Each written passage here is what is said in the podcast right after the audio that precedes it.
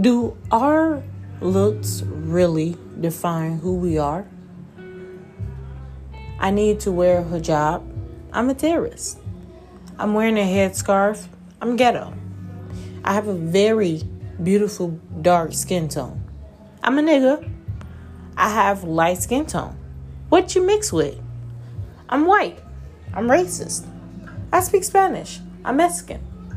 I'm a boy that play with a doll. He's gonna be gay. I'm not pretty enough. Too fat. Too skinny. So many different cultures in this world, and we all look down and have so much to say about other cultures without even knowing the history of our own culture. Going to church. I'm wondering if that still exists in America. Having a church where the tithe is actually helping ones in need and making sure they're giving back to the church. You believe in what you want, you like what you like. You are attracted to who you are attracted to. That non existent monster is the mindset of what you believe in.